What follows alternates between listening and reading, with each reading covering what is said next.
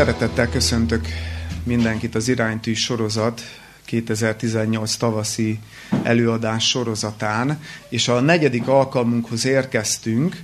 A negyedik alkalomnak azt a címet adtam, hogy a gyávaság anatómiája. A gyáva életből bátor élet, hogyan lehetséges ez, hogyan érhetjük ezt el. Azért döntöttem, megváltoztattam egy picit a címet a szórólaphoz képest, ugyanis az előző alkalomnak az volt a cím, hogy a félelem anatómiája, és most logikai sorrendben a gyávaság fog következni, ezért adtam ezt a címet neki, hogy a gyávaságnak az anatómiája. Hasonlóan lesz felépítve ez az előadás is, mint az előző. Megpróbáljuk megvizsgálni, hogy hogyan működik a gyávaság mechanizmusa, és akik itt voltatok az előző alkalommal, talán emlékeztek még rá, hogy éppen ott hagytuk abba az előző előadást, ami a félelemről szólt, hogy azt mondtuk ki, hogy a félelem az még nem gyávaság. Előkészítheti a talajt a félelem a gyávaság számára, de nem feltétlenül válik a félelem gyávasággá. Nem tudom például, hogyha azt megkérdezem, hogy emlékeztek-e például olyan élethelyzetetekre, amikor féltetek, féltetek megtenni valamit, de megtettétek. Fel tudtok idézni ilyet? Ugye? Milyen érzés?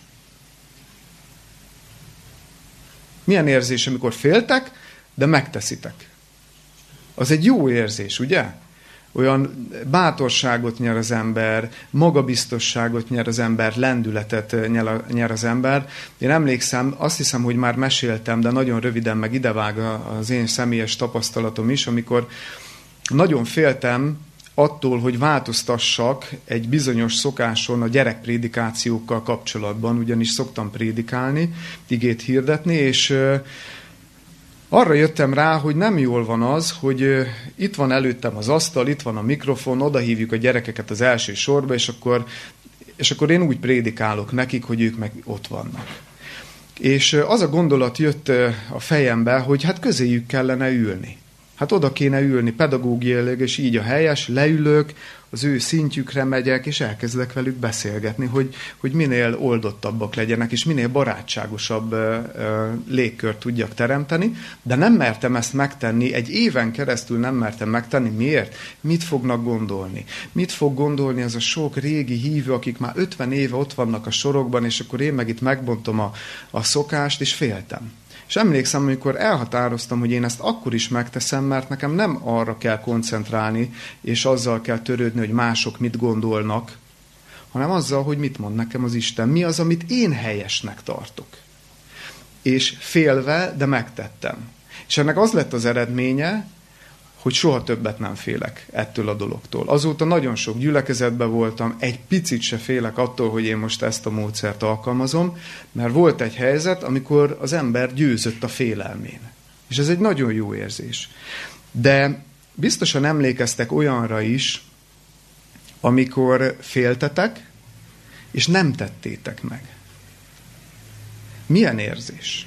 Amikor féltek, tudjátok, hogy mi lenne a jó, tudjátok, hogy mi lenne a helyes, de nem teszitek meg. Milyen érzés? Ugye, hogy borzasztóan rossz érzés. Hiteltelenné válunk magunk előtt, nem tudtunk győzni valamit, és egy ilyen nagyon rossz szájíz marad a, az emberben.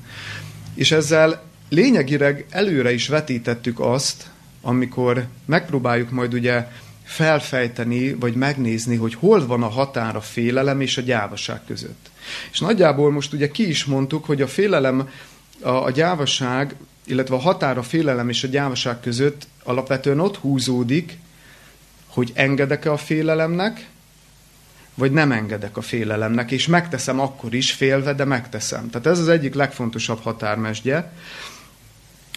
De ettől függetlenül, hogy ezt most így kimondjuk, és tényleg a, a, az emberi tapasztalatunk egyértelműen ezt támasztja alá, azért ezt alaposabban meg kell majd vizsgálnunk, de nem csak ezt fogjuk megvizsgálni, hogy hol van a határ a félelem és a gyávaság között, hanem meg fogjuk azt is vizsgálni, hogy mikor és hogyan jön el az a pont, amikor a félelem gyávaságba fordul. Mert előbb-utóbb eljön ez a pont. Nem biztos, hogy az első, nem biztos, hogy a második alkalommal, de előbb-utóbb eljön ez a pont, és ezt jó lenne megfejteni, hogy hol jön el ez a pont, hogy tudjunk ellene védekezni. Vagy azt is meg fogjuk vizsgálni, hogy mi a jelentősége a gyakorlati életünkre nézve, és természetesen nem mehetünk el úgy innen, hogy valamiféle megoldásra ne jutnánk, hogy hogyan győzhetünk a gyávaság felett. Na most, hogy miért is fontos megvizsgálni ennél azért részletesebben, hogy csak annyit mondjunk, hogy hát ha megteszem, de félve, akkor nem vagyok gyáva, ha meg nem teszem meg, akkor gyáva vagyok. Tehát ez ilyen nagyon egyszerűnek tűnik, de azért nem egy könnyen leírható lelki jelenség a gyávaság. Mondok egy nagyon egyszerű példát. Feltesznek neked egy kérdést, amire te azzal válaszolsz, hogy nem tudom. Sokszor tesznek fel nekünk kérdéseket, amire azt a választ adjuk, hogy nem tudom. Na most, amikor ezt a választ adjuk, hogy nem tudom, ez lehet gyávaságból fakadóan. Mert nagyon sokszor lehet, hogy tudjuk a választ, csak éppen olyan környezetben, olyan helyen tették nekünk fel, ahol mondjuk ott van még rajtunk kívül 5-6 ember, és nem merjük vállalni a véleményünket. És inkább azt mondjuk, hogy nem tudjuk, elütöttük a dolgot. Ilyenkor egy gyávaságról beszélünk. Viszont van olyan, amikor a nem tudom, az a legnagyobb bátorságnak a jele. Mikor van ez, amikor a nem tudom, az bátorságot feltételez.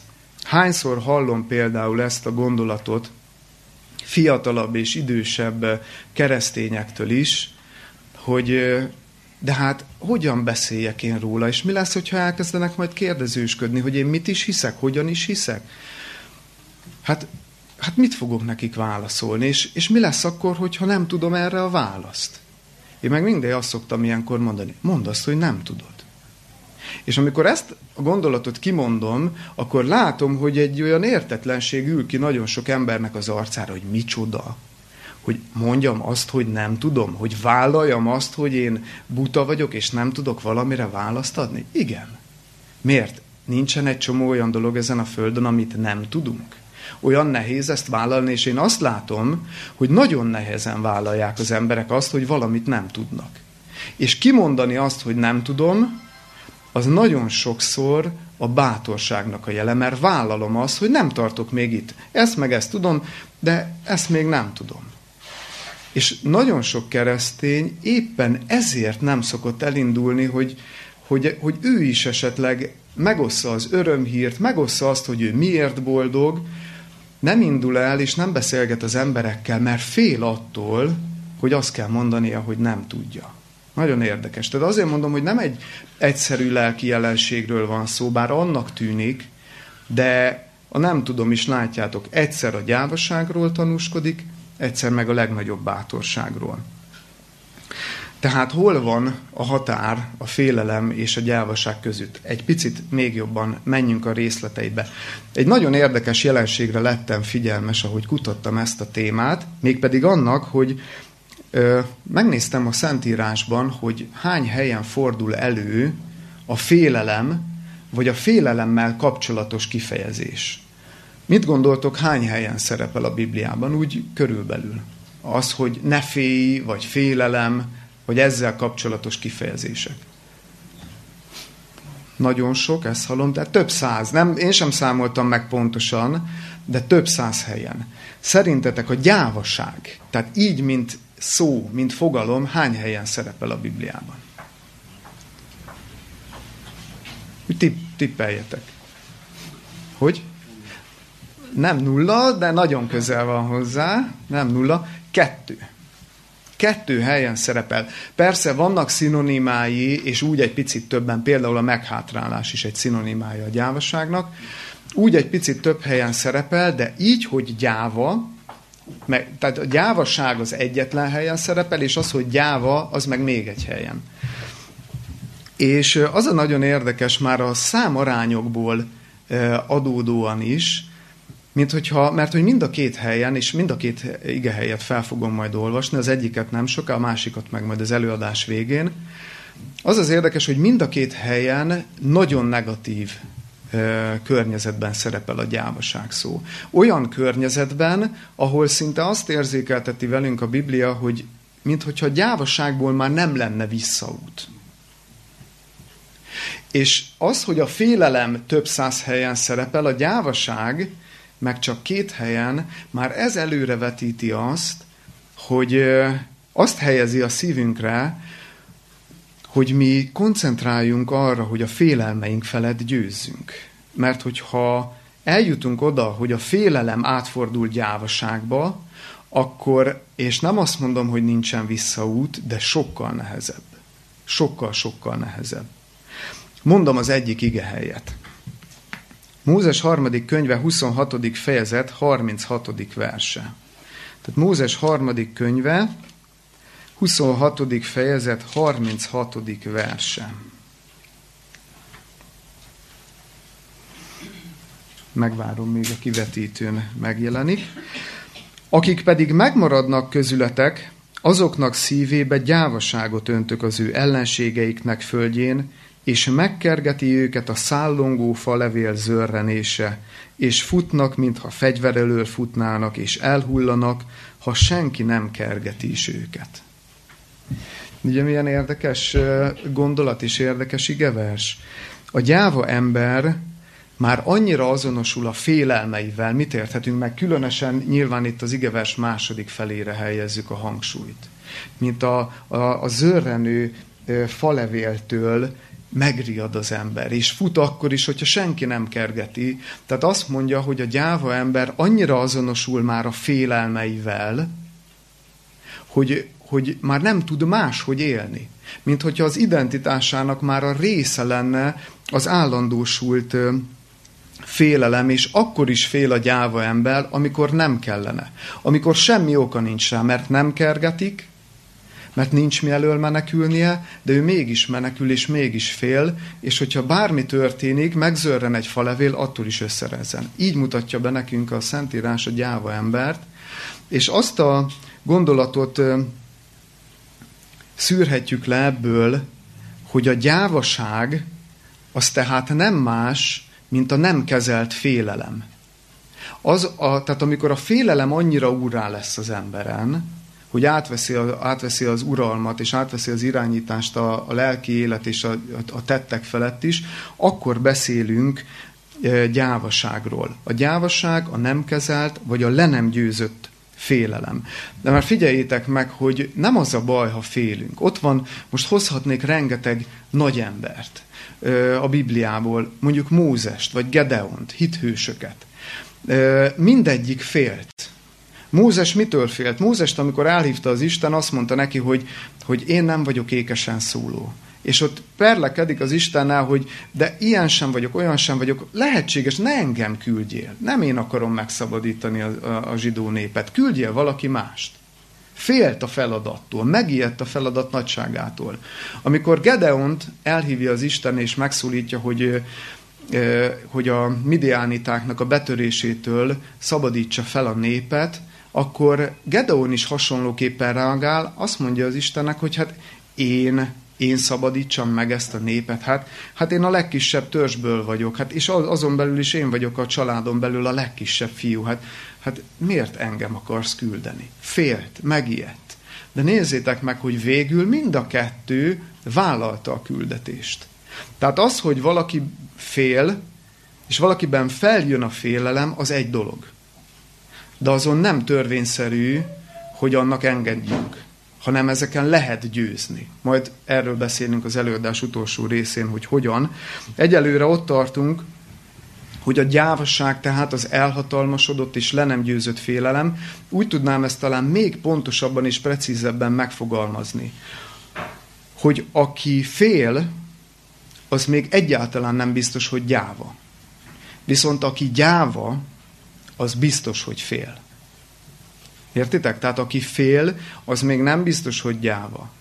De aki gyáva, az bizonyos, hogy fél.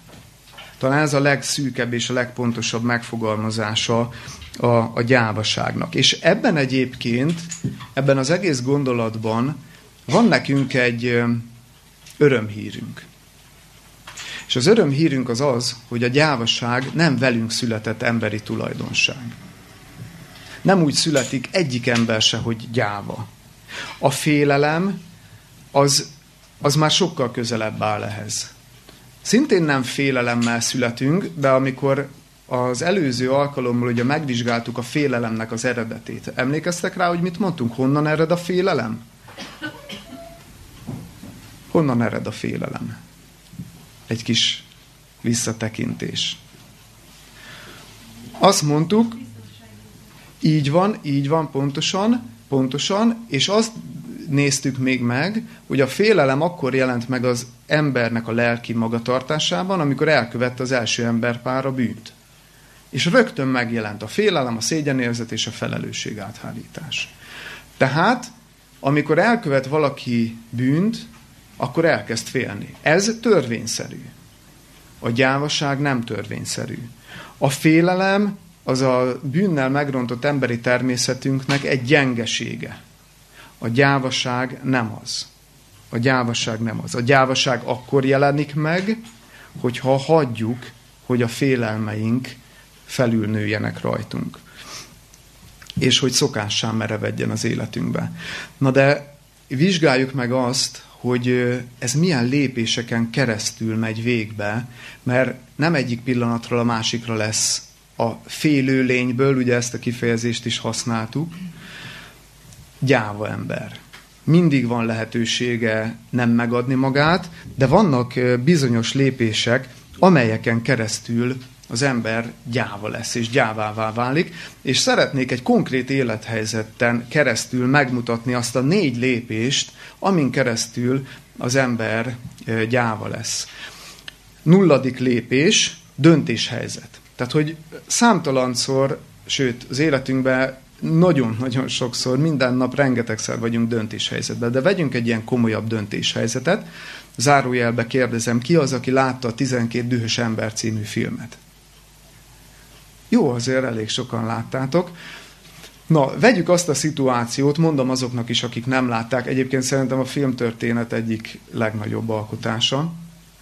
Ajánlom mindenkinek figyelmébe, 12 dühös ember. Arról szól a film, hogy van egy esküdszék. Ugye Amerikában az igazságszolgáltatási rendszer egészen máshogy működik, mint itt Magyarországon. Ott van egy 12 fős esküdszék, és és ez is része az igazságszolgáltatásnak, és arról szól a film, hogy van egy fiatal ember, akit elítélnek, illetve megvan a bírósági tárgyalása, és elmegy tanácskozni a 12 esküdt, és a 12 esküdből, mert olyan nagyon egyértelműnek tűnik az eset, hogy a, hogy a fiatal ember, aki a tárgyaláson részt vesz, tehát a vádlott, hogy bűnös. És a 12 emberből 11 egyből azt mondja, hogy igen, minden jel arra utal, hogy ő bűnös.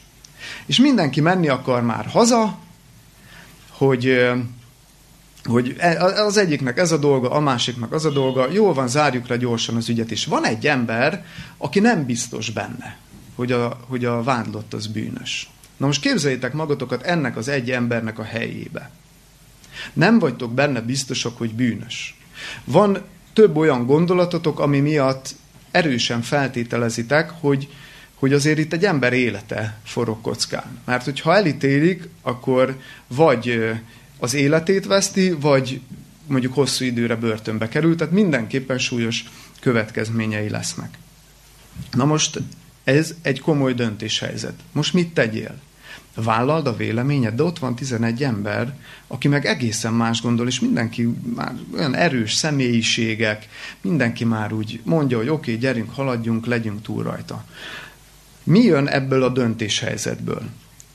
Az, hogy a félelem, én azt gondolom, hogy mindenképpen megjelenik. Most annak az egy embernek a helyében vagyunk. Mindenképpen megjelenik, mert 11 emberrel szemben kell felvállalnod a véleményedet.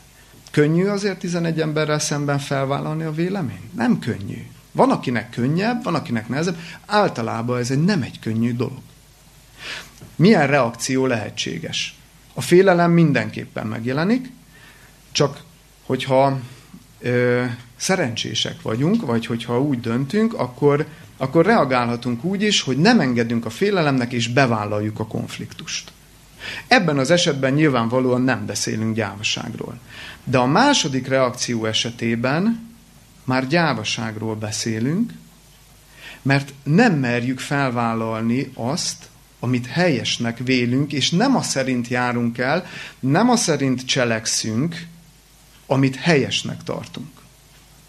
Tehát döntéshelyzet. A döntéshelyzet szinte minden esetben félelemmel jár, a legegyszerűbb döntéshelyzet is, mert jaj, mi lesz, ha ezt választom, mi lesz a következménye? Nem látjuk a következményeit a döntéseinknek, ezért mindig egy kicsit félünk.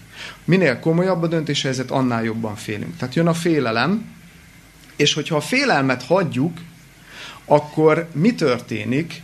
Akkor van az, hogy engedjük elhatalmasodni a félelmet, nem azt tesszük, amit szeretnénk, nem azt tesszük, amit helyesnek vélünk, ez csúnya szóval úgy mondjuk, hogy megalkuvás.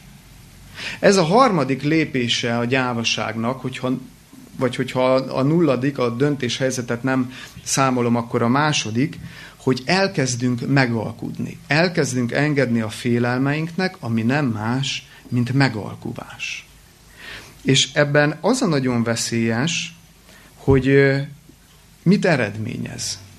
Azt eredményezi, amiről már kitekintettünk egy gondolat erejéig, hogy hiteltelenné válsz saját magad előtt.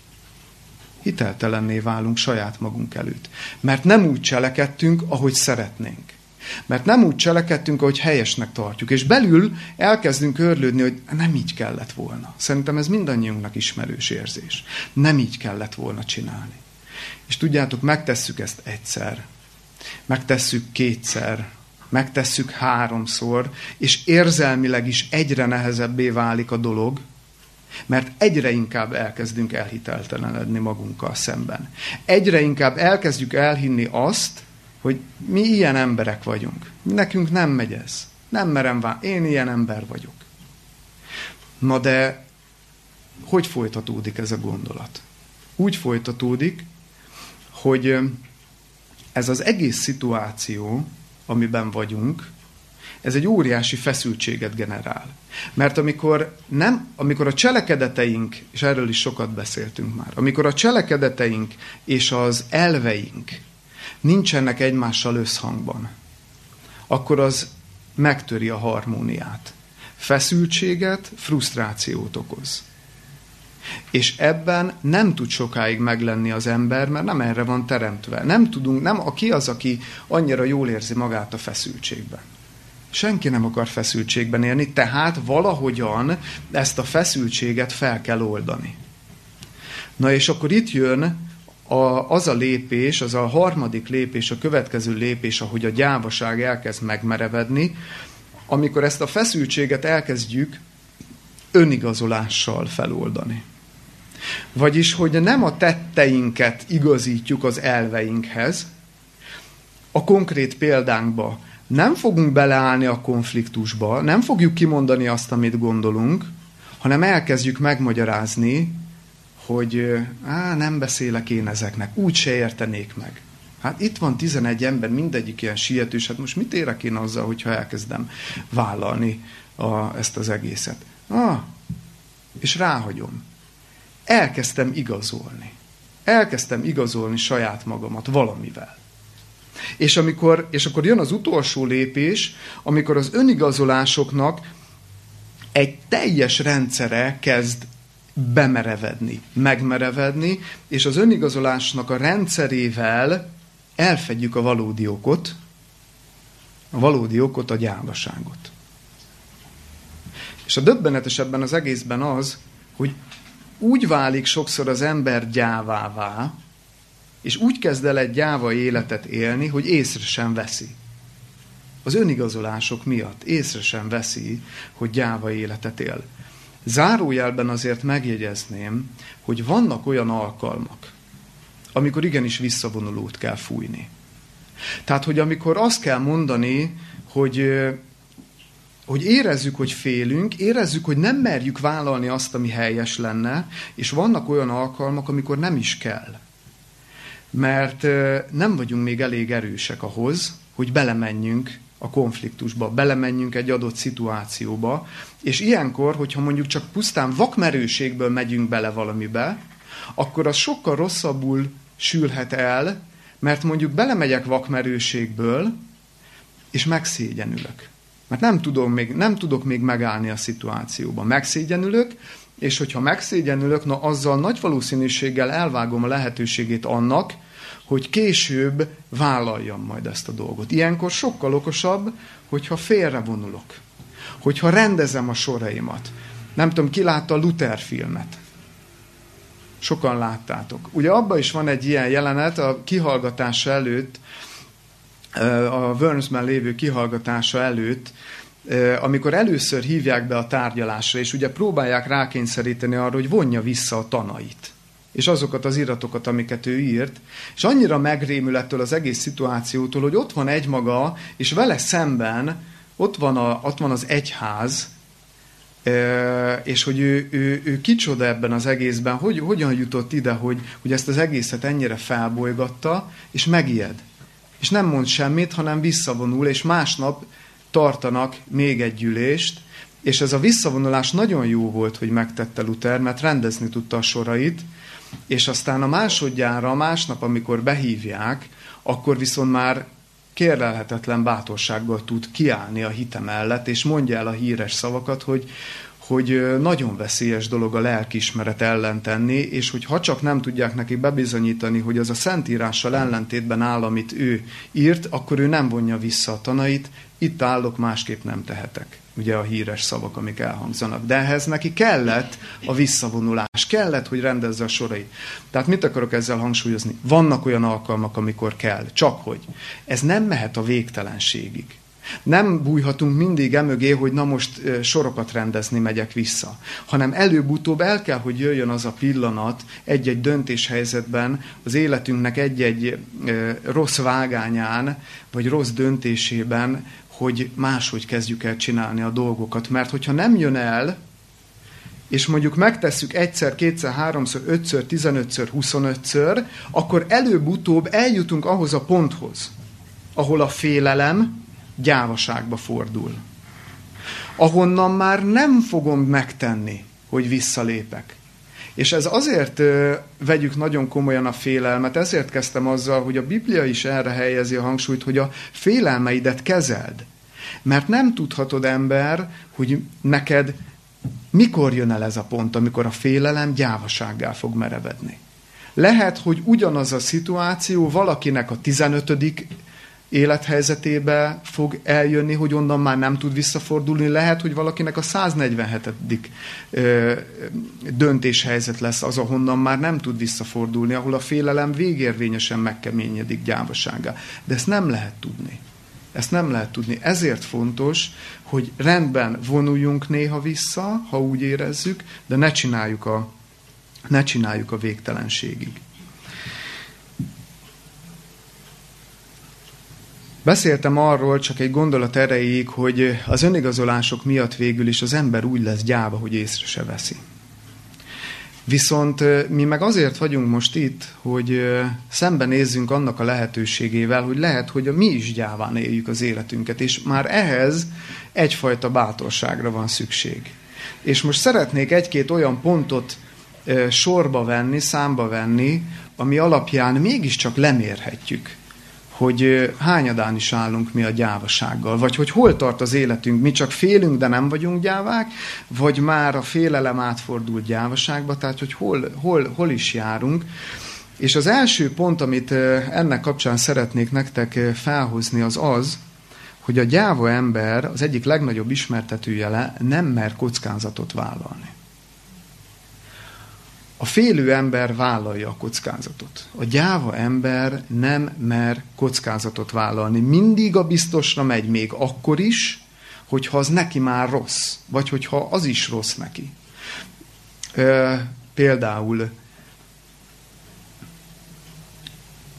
amikor a depresszió is megkövesedik az emberben vagy a kisebb rendűségi érzés is úrrá lesz az emberen, és nem tud egyszerűen kikerülni belőle, és az ember előbb-utóbb elhiszi magára, hogy ő már semmire nem jó.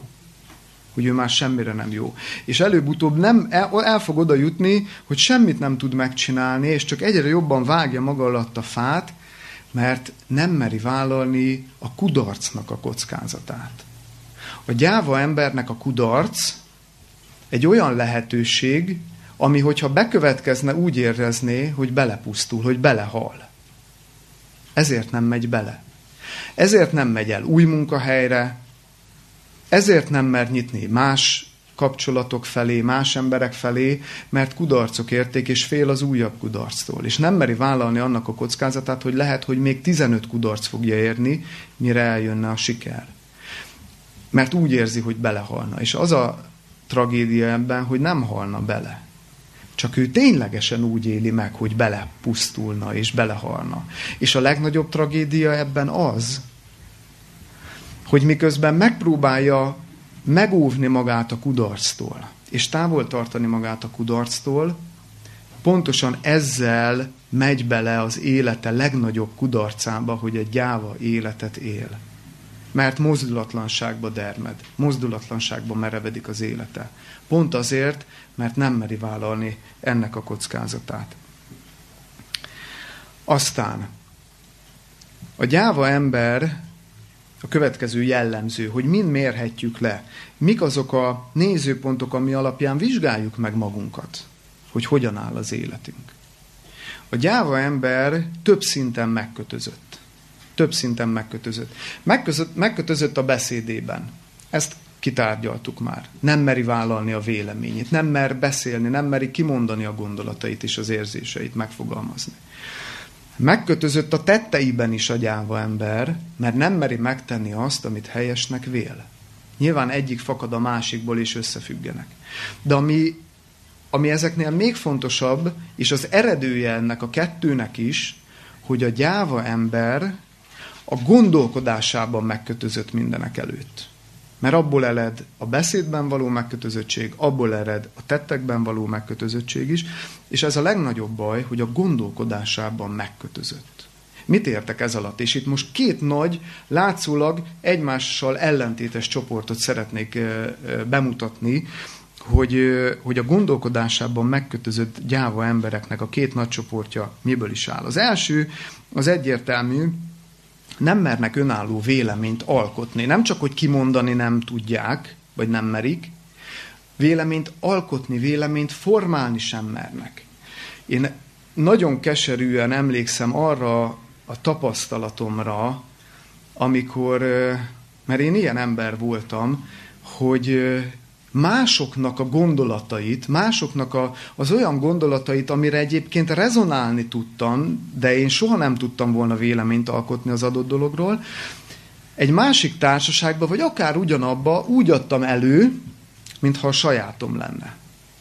És a mai napig emlékszem, amikor odajött egy barátom, és úgy olyan tapintatosan elkezdte nekem ezt mondani, hogy te figyelj már, Sanyi, már egy, többiek mondogatják nekem, hogy, úgy kérdezgetik tőlem, hogy figyelj, ennek a Sanyinak van önálló gondolata vagy véleménye, mert mindig csak azokat mondja vissza, amiket mi mondunk. És emlékszem, hogy amikor ezt a barátom elmondta nekem, nekem akkor esett le, hogy, hogy én mennyire nem merek véleményt formálni, mennyire nem merek véleményt alkotni. És tudjátok, miért nem mertem? Két nagy oka van. Az egyik a lustaság, oké, okay, mert, mert gondolkozni kemény dolog.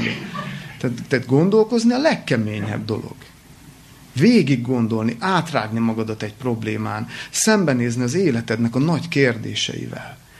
Ez rengeteg energia befektetéssel jár. Sokkal kényelmesebb csak úgy menni. Úgy a tömeggel. Ez az egyik. De a másik. Ott volt benne a gyávaság, és ott volt benne a félelem, mert és ez egy ilyen tudatalatti dolog volt, ahogy átgondoltam, hogy azért mondtam mindig másoknak a véleményét, mert azt láttam, hogy az arra mások pozitívan reagálnak, tehát az elfogadott. Tehát ha én azt fogom mondani, akkor, akkor én azzal jó leszek a többi ember előtt. Akkor én nem fogok konfliktusba kerülni, hiszen ő már ezt mondta, és nem volt belőle semmi baj. Nem tudatosul ez itt természetesen, utólag gondoltam át, hogy, hogy, hogy ez, is, ez is mögötte lehetett. És az a jellemzője ennek a csoportnak, ezekből fakadóan, és főleg abból, hogy tényleg olyan kényelmes csak úgy sodródni, hogy a gyáva emberek a tömeget követik. És beállnak nagyon könnyen a véleményvezérek mögé. És nézzétek meg a, a történelmet, erről tanúskodik, az összes totalitárius, meg, meg, meg az összes diktatúra, totalitárius rendszerek és diktatúrák erre alapoznak. Erre alapoznak. És itt hadd olvassak fel nektek egy idézetet, egy illetékestől, Hermann Göringtől, akik, aki sajnos ugye tökére fejlesztette a, a tömegek manipulációját is, és a következőket mondja. Sátán ilyen egyszerű logika. Az embereket mindig könnyű a vezérek uralma alá hajtani. Csak annyit kell tenned, hogy elhiteted velük, hogy támadás alatt állnak, el kell ítélned a pacifistákat, amiért hiányzik belőlük a hazafiság, és mert veszélyeztetik az országot. Ez minden országban éppen ugyanúgy működik. Zárójel van egy kis aktuál politikai áthallása az idézetnek. De hogy mire alapoznak ezek a rendszerek? Arra, hogy féljél. A, saját, a félelmekre és a gyávaságra alapoznak. Elhitetik, hogy támadás alatt állunk, és a, a félelem és a gyávaság miatt az ember beáll a vezér alá. Az ember beáll a vezér alá. Mert nem mer önálló véleményt alkotni. És mert nem meri átgondolni a helyzetet, csak odáig jut, hogy uh, baj van, támadás alatt vagyunk. Miközben nem is. Aztán ez az egyik csoport. Aztán ezzel ellentétes legalábbis látszólag, hogy hogy vannak olyanok, akik meg nagyon határozottan képviselik a véleményüket, és önálló véleményt alkotnak, és van ennek a csoportnak is egy olyan része, egy olyan szegmense, akiket én gyáváknak hívok. Mert vannak természetesen olyanok, akik önálló véleményt alkotnak, határozottan képviselik, mégsem gyávák, de vannak olyanok, akik viszont gyávák. Mi különbözteti meg ezt a kettőt? Az, hogy vannak olyanok, akik a saját véleményük mellett senki más nem hajlandóak meghallgatni. És hogyha ha esetleg vitára kerül a sor, ami nagyon-nagyon ritka, mert az, ilyen emberek nem, nem vitáznak másokkal, mert egyszerűen csak így lesöprik az asztalról.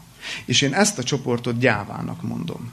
Azért mondom gyávának, mert ezek az emberek valójában attól félnek, és azért söprik le a másiknak a véleményét az asztalról csípőből, meg élből, mert félnek, hogy végül még meggyőznék őket és bele sem mennek a vitázásba, bele sem mennek egy értelmes párbeszédbe, ne is nevezzük vitának, nevezzük gondolatcserének, eszmecserének. Az ilyen emberrel nem lehet vitatkozni, nem lehet eszmét cserélni, nem lehet megvitatni dolgokat, mert nem hajlandó meghallgatni téged, hogy te hogy gondolod, mert fél, hogy még a végén meggyőznéd őt. És tudjátok, ez azért óriási gyávaság, mert változtatni a gondolkodásunkon, belátni a hibáinkat, belátni azt, hogy tévedek.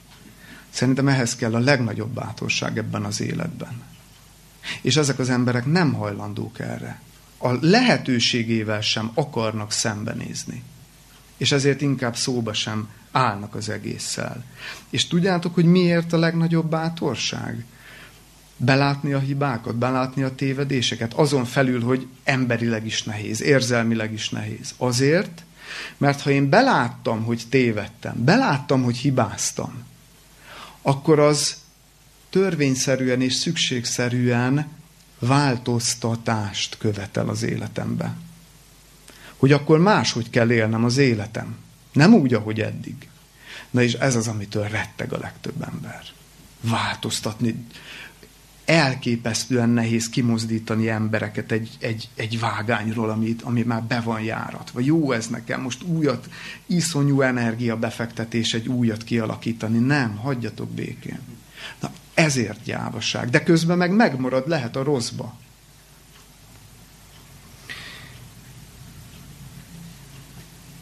Hadd idézzek most egy igét,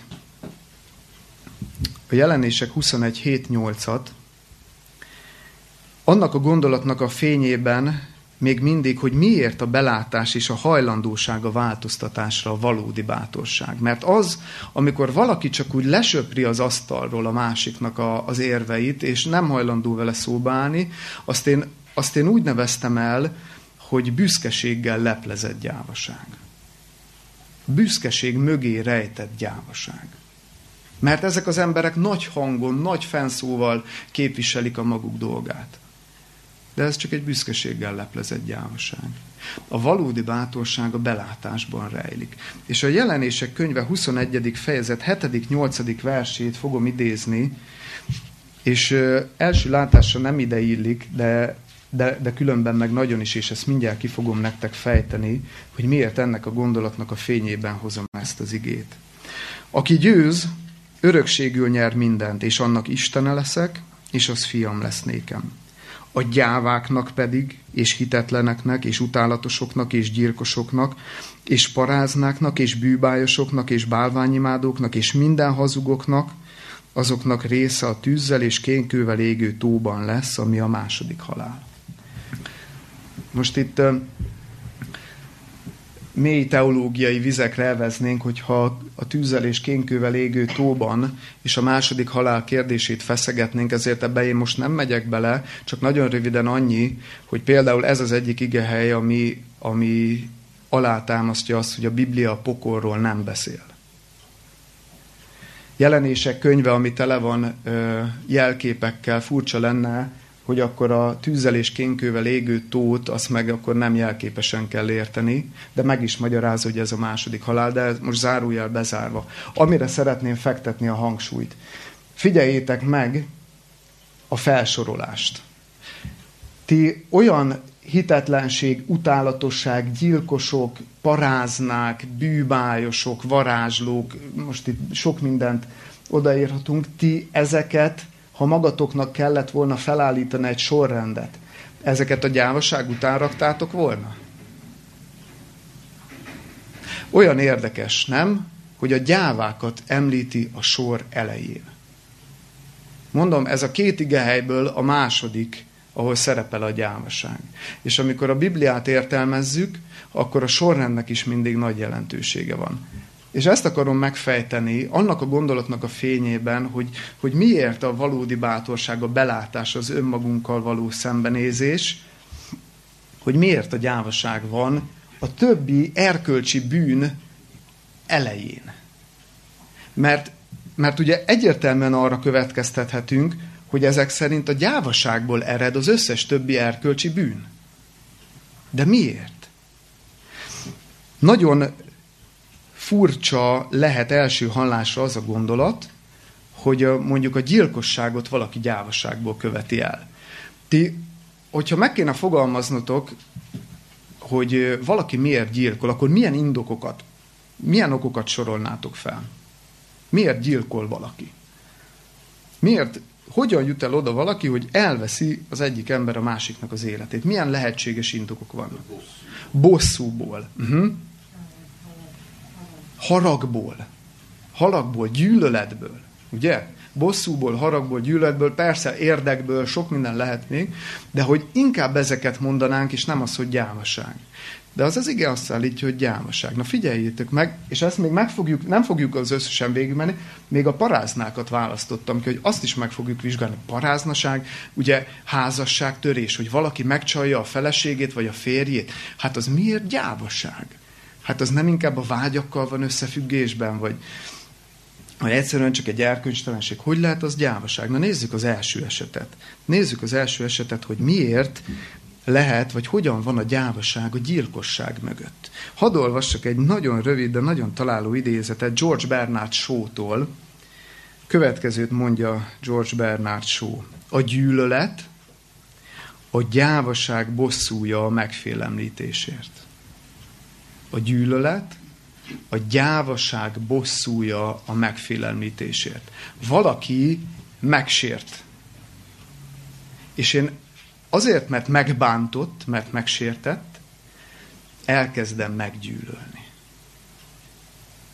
És való igaz, hogy ez a gyűlölet, ez olyan fokra juthat, hogy végén én megölöm és elveszem annak az embernek az életét, mert hogy bánthattál meg ennyire? Mert számtalan ember veszítette így az életét, hogy valaki nem tudott feldolgozni egy sérelmet. Nem tudott feldolgozni egy bántást.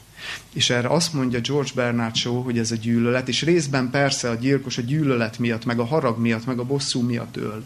Igen, ez részben igaz, de a gyávaságból ered. És azért ered a gyávaságból, mert ez az ember nem mert szembenézni a saját érzéseivel. Nem mert szembenézni a benne lezajló folyamatokkal. Nem mert szembenézni azzal, hogy ő gyűlöli a másikat. Hanem hagyta, hogy addig érlelődjön, addig forjon benne, amíg végül eljut oda, hogy megüli. És még talán igazolni is fogja, hogy ez jogos volt. Mert idáig is eljuthat az ember. Nem mert megbocsátani. Nem mert a gyűlöletre vagy a sértésre szeretettel reagálni. Ezért ered a gyávaságból. Paráznaság. Házasságtörés. Hogy ered a gyávaságból? Csernus Imrétől hadd olvasok egy nagyon találó idézetet. A gyávaságnak két szintje van. A nagyon-nagyon gyáva, az csak fejben csalja meg a feleségét. Aki kevésbé gyáva, az a gyakorlatban is megteszi. De mind a két csoport gyáva leülni a társával, és elmondani neki azt, hogy szívem, észrevettem valaki mást, nem történt még semmi. De beszéljük meg, miért van ez? Szerinted mi az, ami nem működik kettőnk között? És miért nem működik? Azt gondolom, hogy a valódi emberi tartás mutatkozik meg az ilyen krízisekben. Na ezért gyávaság például a paráznaság is. Mert az ember, a gyáva ember nem meri vállalni azt, hogy mi lakozik benne. Nem meri vállalni azt, hogy ő is gyilkos indulatokkal van tele. Hogy házasságtörésen jár az esze hogy bálványimádáson jár az esze, hogy, hogy, hogy hitetlen, hogy nincsen bizalma, és még sorolhatnám ott azt az összes dolgot, meg még tehetnénk még hozzá sok mindent. Na, ezért mondtuk azt, mert az, e, ezt az egész gondolatot annak a fényében vizsgáltuk, hogy miért a belátás, miért az önmagammal való szembenézés a valódi bátorság és nem pedig az, amikor nem vagyok hajlandó szóba állni, sem másokkal, de amikor másokkal nem vagyok hajlandó szembeállni, az már azt mutatja, hogy magammal nem vagyok hajlandó szembenézni. És azzal, hogy mi van bennem. Olyan könnyű, figyeljétek meg, olyan könnyű lustának lenni. Nem? Olyan könnyű ragaszkodni az indulatainkhoz. Ezeket itt nem kell erőt kifejteni. Csak menni kell a, a könnyebb ellenállás irányába. Olyan könnyű önigazolásokat gyártani. Elkövetünk egy bűnt. Elkövetünk egy hibát. Tévedünk. És mi az első reakció? Te voltál az oka. Meg bezzek te. Még te beszélsz nekem. Egyből, zsigerből, csípőből tüzelünk, hogy nem mi, nem mi, nem mi, mi, mi nem, nem csináltunk semmit, mi nem is vagyunk hibásak. Ezt olyan könnyű tenni. De, de szembenézni, szembe menni saját magunkkal, bevallani, hogy, hogy ilyenek vagyunk, az piszok nehéz. Az nagyon-nagyon nehéz. És csak a valóban bátor emberek merik ezt vállalni.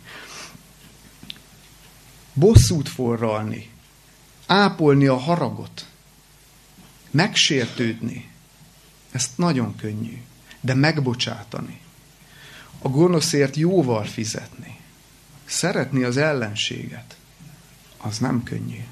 És amikor emberek nekem azt mondják, hogy ó, ez a kereszténység, meg ez a hit, meg ez az egész Isten dolog, ez csak a gyenge embereknek lett kitalálva. Hogy valamibe kapaszkodni tudjanak. Akkor én ezt mondom ezeknek az embereknek. Hogy rendben, akkor tessék szembenézni a félelmekkel, tessék szembenézni a romokban heverő emberi kapcsolatokkal, tessék szembenézni a benned élő indulatokkal, és akkor megnézzük, hogy mi a gyengeség, meg mi a valódi bátorság.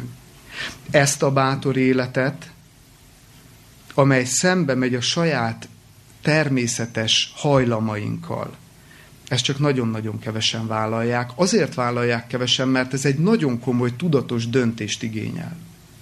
Mert itt ezzel számolni kell. Hogy én nem akarok kiegyezni magammal, nem akarok kiegyezni azzal, hogy én ilyen vagyok, és ilyen is maradok. Én ezzel fel akarom venni a küzdelmet. Az a bátor ember, aki fel akarja, és felmeri vállalni a küzdelmet.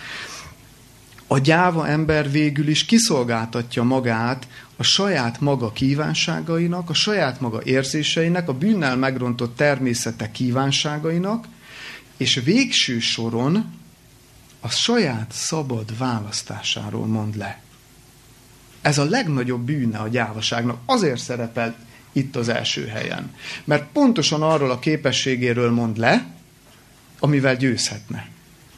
Mert aki lemond a szabad választásáról, aki lemond arról, hogy én nem a rosszat, hanem a jót akarom választani, az az emberségéről mond le. Az az, az, a, az az emberi mi voltáról mond le. Idő kérdése, hogy mikor uralkodik el rajta a saját megkötözött kívánságai és rossz hajlamai. Tehát ezért olyan fontos, hogy, hogy utolsó pontban megvizsgáljuk, hogy hogyan győzhetünk felette. Mert a tét az, hogy emberek maradunk-e vagy nem. Ez a tét. És most nem sarkítom ezt a dolgot, hanem tényleg ez a tét. Hogy megtanulunk-e bánni a választásunkkal jó és rossz között. És merünk-e, merünk-e a jó mellett dönteni. Tehát, hogy mivé kell válnunk a gyáva életből, ez a kérdés. Ha felteszem nektek azt a kérdést, hogy mi a szerintetek a gyávaság ellentéte, akkor mit mondtok? Mi a gyávaság ellentéte? Milyen emberekkel? Bátorság, bátorság, szeretet, kiállás, kiállás, magunkért. Hogy? Önbizalom, elfog, elfogadás. Ugye ez jön legtöbb is ez jött, hogy a gyávaság, hát mi, a, mi az ellentéte? Bátorság. Bizonyos értelemben egyetértek, de, de nem a tökéletes ellentét a gyávaságnak a bátorság. Mindjárt elmondom, hogy én miért gondolom úgy, hogy nem. Én azt vélem felfedezni, hogy ha egy ember még szembe is néz azzal, hogy gyáva, fel is fedezi ezt magába, és azt mondja, hogy én bátor akarok lenni. Én azt vettem észre, hogy önerejéből az ember nem tud bátorságra jutni, hanem csak a vakmerőségig fog eljutni. Végletből végletbe. Nemrég láttam egy videót az interneten, és nagyon elgondolkoztatott. Arról szólt a videó, hogy különböző embereket mutatott hihetetlenül veszélyes szituációkba, ahol különböző gyakorlatokat mutattak be. Vagy szelfiztek egy 500 méter magas toronynak a tetején, ugye nem egyen, meg nem ketten haltak már meg ilyenbe, vagy ilyen nagyon magas épületek, épülő irodaházaknak a tetején egy ilyen kinyúló, ilyen vastag, ilyen acél rúdon szaltózott ott az ember, de úgy, hogy mindenféle biztosítás nélkül 100 méter mélység volt alatt, és fogta magát, és szaltózott egyet. És nagyon-nagyon elgondolkoztatott ez a videó. És arra jöttem rá, hogy a vakmerőség a mai világban az bátorságnak van kikiáltva. Pedig én azt vettem észre, hogy a vakmerő ember valójában egyáltalán nem bátor. Bizonyos értelemben igen, de, de hogyha az, a, a, a létezésnek vagy a valóságnak egy mélyebb értelmét próbáljuk keresni, akkor én azt találtam, hogy a, a vakmerő ember az valójában fél megélni az életet. Fél, fél igazán megélni az életét. Igen. Valójában magának akar bizonyítani. Igen, igen, mindjárt, mindjárt el fogok ide is jutni, hogy igen, ugyanerre jutottam, hogy fél, fél, a, fél az életet igazán, igazán élni. Intimi, intim kapcsolatokba kerülni. Hogyha engem megkérdeznének, hogy én kimernék állni egy tíz emeletesnek a szélére, egy padlóra, és ott mindenféle mutatványt bemutatni, én azt mondanám, hogy dehogy mernék. És mondhat engem egy vakmerő ember gyávának, én meg megmerem tenni, akkor ki a gyáva kettőnk közül, te vagy én? És jöhetne nekem ilyen érveléssel. De én továbbra is fenntartom ezt a gondolatomat, mert én azért nem állnék ki egy tízemeletesnek a szélére e, ilyen dolgokat tenni, mert én annál sokkal, de sokkal jobban szeretem a feleségemet. Meg a szüleimet, meg a testvéremet, meg, meg, meg egyáltalán az életet. Annál, mint hogy kockára tegyem ilyen, ilyen butaságok miatt. És én arra jöttem rá, hogy ez engem visszatartana. És, és feltettem a kérdést, és mi van azokkal, akiket nem tart vissza?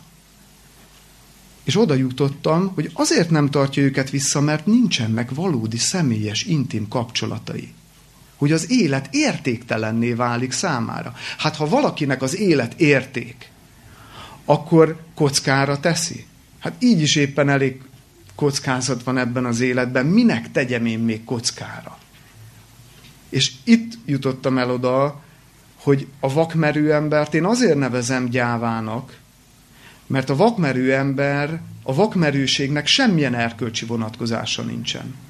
Semmilyen erkölcsi. Egyetlen célja van a vakmerőségnek, az önmagam dicsőítése. Semmi más. Az, hogy vagy, vagy az, hogy magam előtt is bebizonyítsam, hogy milyen jó vagyok, és, és már-már ilyen félistennek képzeljem magamat, hogy ú, ezt is meg tudtam csinálni, arról meg nem is beszél, hogy ez általában nem önmagában áll, hanem hogy más embereket lenyűgözzek. De ez nagyon sekélyes, érzitek? Ez nagyon sekélyes. Ez nem bátor élet. Ez nem bátor élet. Mert az életnek azokat az intim pillanatait, amiben a szeretet igazán megnyilvánulhat, azt a vakmerő ember elutasítja. Nem meri megélni a szeretetet. Nem meri kifejezni sem, meg fogadni sem meri. Mert ahhoz kell a legnagyobb bátorság. Mi tehát a valódi bátorság? Zsidókhoz írt levélből idézek egy igét, a tizedik fejezet 38-39. versét. Zsidókhoz írt levél tizedik fejezet 38-39. vers. Az igaz pedig hitből él. És aki meghátrál, abban nem gyönyörködik a lelkem. De mi nem vagyunk a meghátrálás emberei, hogy elveszünk, hanem a hitéi, hogy életet nyerjünk. Kétszer is hangsúlyozza az, az ige. Az igaz hitből él. És aki meghátrál, abban nem gyönyörködik az én lelkem. Nem vagyunk a meghátrálás emberei, a meghátrálás a gyávaság, hanem a hitéi, hogy életet nyerjünk. Mi tehát a gyávaság ellentéte? A bizalom, a hit. A bizalom, a hit, ami ugye váltó fogalmak.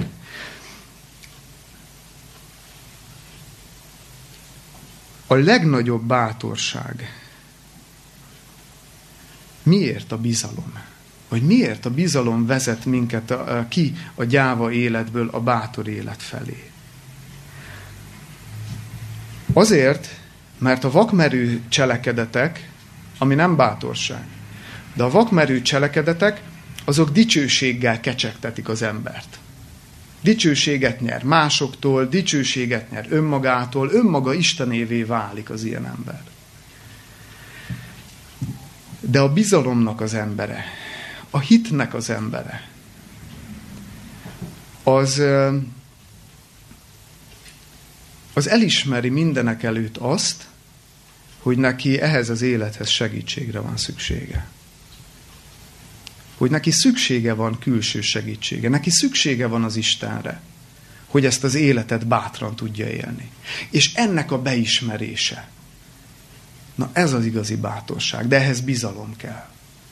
És ezért mondom én azt, hogy aki azt mondja, hogy aki kere, mondhatja nyugodtan, hogy a, a kereszténység meg ez az Isten dolog, ez egy gyenge embereknek a, a, a sajátja. Én meg azt mondom, hogy beismerni azt, hogy szükségünk van egy külső segítségre.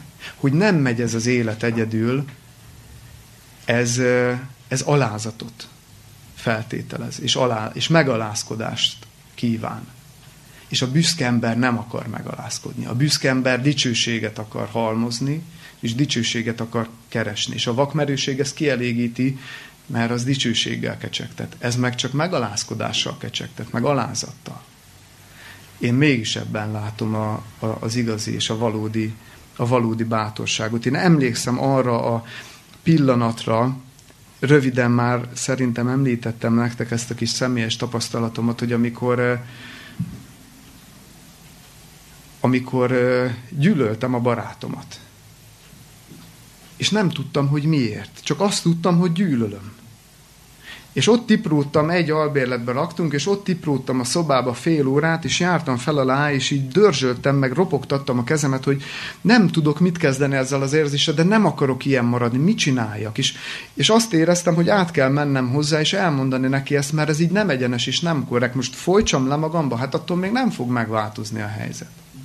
És fogtam magamat fél óra után, és átmentem, és azt mondtam, hogy figyelj, nem tudom miért, nem, haragszom rád, gyűlölet van bennem, irigykedek rád, nem tudom miért van ez, de ez van. És akkor akkor mondta ő, hogy te figyelj már, Sanyi, nem lehet, hogy társfüggő vagy?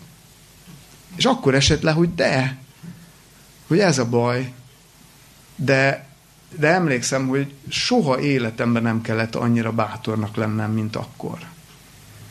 Vagy legalábbis a top háromban van, mondjuk így. Szóval mit akarok ebből az egészből kihozni?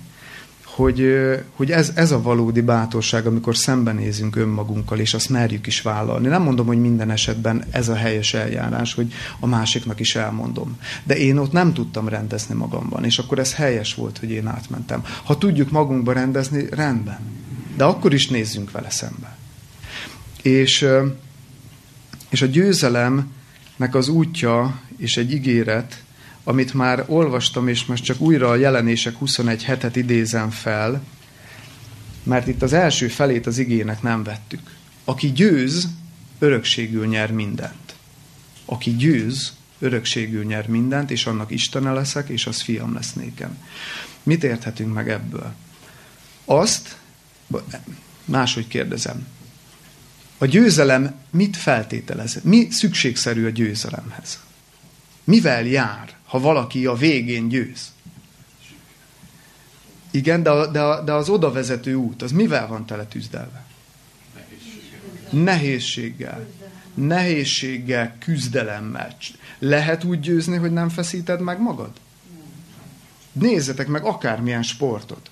Ha nem gyakorolsz, ha nem, nem mondasz le dolgokról, ha nem áldozod fel a szabad idődet, lehet győzni? Nem lehet győzni. Törvényszerű, hogy nem lehet győzni. De azt mondja, hogy aki győz, az mindent megnyer, örökségül nyert mindent. Tehát, hogy feltételezzük, hogy aki vállalja a küzdelmet, az győztes lehet. Aki vállalja, hogy szembenéz magával, aki vállalja, hogy szembenéz a gyávaságával, és minden bűnével, és minden hibájával, és minden tévedésével, az végül a legnagyobb győztes lehet. És ez a küzdelem, amit két, több helyen is, nagyon sok helyen mutat be nekünk a, a Biblia. Én hadd olvassak két ige helyet a második Timóteusi levélből, mind a kettőt. A második Timóteushoz írt levél második fejezet, negyedik, ötödik versét előbb, és utána majd a hetedik, nyolcadikat. Tehát a negyedik, ötödik vers. Azt mondja, egy harcos sem elegyedik bele az élet dolgaiba, hogy tessék annak, aki őt harcossá avatta. Ha pedig küzd is valaki, nem koronáztatik meg, ha nem szabályszerűen küzd. Tehát miről beszél a Biblia is? Arról beszél, hogy ez az élet egy küzdelem, nehézség, harcok tarkítják. Aki ki akar térni ezelől, az gyáva. És láttuk, hogy a gyáva ember nem vállalja a kudarcot, nem meri vállalni a tetteit, a véleményét, gondolatokat is nehezen alkot, nem mer szembenézni az önmaga hibáival, nem akar belátásra jutni, inkább lesöpör mindent, inkább nem áll szóba, inkább önigazolásokat gyárt, nem áll bele ennek az életnek a szabályszerű küzdelmébe. De most itt fadolvassam fel a 7.-8. verset is. Illetve a 2 Timoteus 4-ből, tehát ez nem a második fejezetből, hanem a negyedik fejezetből, és itt a 7.-8. verset. Pálapostolnak a, a vallomása élete végén. Ama nemes harcot megharcoltam, futásomat elvégeztem, a hitet megtartottam. Végezetre eltétetett nekem az igazság koronája, melyet megad nékem az Úr a napon, az igazbíró, nem csak nekem pedig, hanem mindazoknak is, akik vágyva várják az ő megjelenését. Nem tudom, hogy biztos észreveszitek a, a rengeteg összefüggést. A, az első idézetben ugye azt olvastuk, hogy a hitet megtartja. Itt is, itt, illetve itt olvassuk ez a hetedik versbe. Az, az előzőnél, az előző idézetben egy szabályszerű küzdelemről olvastunk. Harcosról olvastunk, aki nem elegyedik bele az élet dolgaiba. Itt is egy nemes harcról beszél, és azt mondja, hogy a hitet végig megtartotta. Tehát nem gyáva életet élt. Miért? Mert a hitet, a bizalmat az Istenben végig megtartotta, és ahogy ö, olvassuk itt azt is, hogy a, a 2 Timóteus 2-nél, hogyha pedig küzd is valaki, ha nem szabályszerűen küzd, nem koronáztatik meg. Pálnál meg a, a következő a negyedik fejezetben meg azt olvassuk, hogy ő végezetre eltétetett nekem az igazság koronája. Tehát ez mindenkinek félre van téve. Egy dolgon múlik, hogy ezt az igazság koronáját az Isten nekünk adja, vagy nem, és mégpedig azon, hogy ezt a nemes harcot végigküzdjük el. Hogy beleállunk-e az életnek a küzdelmeibe, hogy megharcoljuk-e a saját magunk harcát, és, és hogy ezt szabályszerűen tesszük-e. És az, hogy szabályszerűen küzdjük meg, ez egyetlen dolgot jelent. Az küzd szabályszerűen ebben az életben, aki nem másokat akar legyőzni, hanem saját magát. Ezt jelenti a szabályszerű küzdelem. Aki nem másokat akar lesöpörni az asztalról, aki nem a maga dicsőségét keresi, és másoknak a dicsőségét, meg másoknak a jó véleményét. Nem ez a szabályszerű küzdelem, ez a gyáváknak a küzdelme. Aki bátor akar lenni, és bátor életet akar érni, annak önmagával kell küzdenie. A saját gyarlóságaival, a saját megszenteletlen kívánságaival, a saját természetes, bűnnel fertőzött hajlamaival kell megküzdeni és választani a jót. És aki így küzd, az bátor. És az a bátorítás ebben az igében, hogy azt mondja, hogy aki felveszi ezt a küzdelmet, ezt egy, ezt egy kedves kollégámtól ö, tanultam, ő hívta fel a figyelmemet a jelenések 21.7.8-ban, hogy figyeljétek meg, van az, aki győz. Van az a csoport, aki győz, és mindent megnyer. Meg vannak a gyávák, akik mindent elvesztenek. És akkor feltette a kérdést, de hogy hol vannak azok, akik vállalták a küzdelmet, de nem győztek. Mert arra az emberre, aki vállalja a küzdelmet, azt mondjuk, hogy nem gyáva. Tehát ott vannak a gyávák, akik nem vállalták a küzdelmet. Meg ott vannak azok, akik vállalták a küzdelmet és győztek. És ez a nagy evangélium ebben, hogy aki vállalja a szabályszerű küzdelmet, aki megfutja a saját nemes harcát, az biztos, hogy győzni fog. Az biztos, hogy győzni fog, ha az Isten erejébe kapaszkodik a bizalom, ahogy mondtuk, az a gyávaságnak az ellentéte.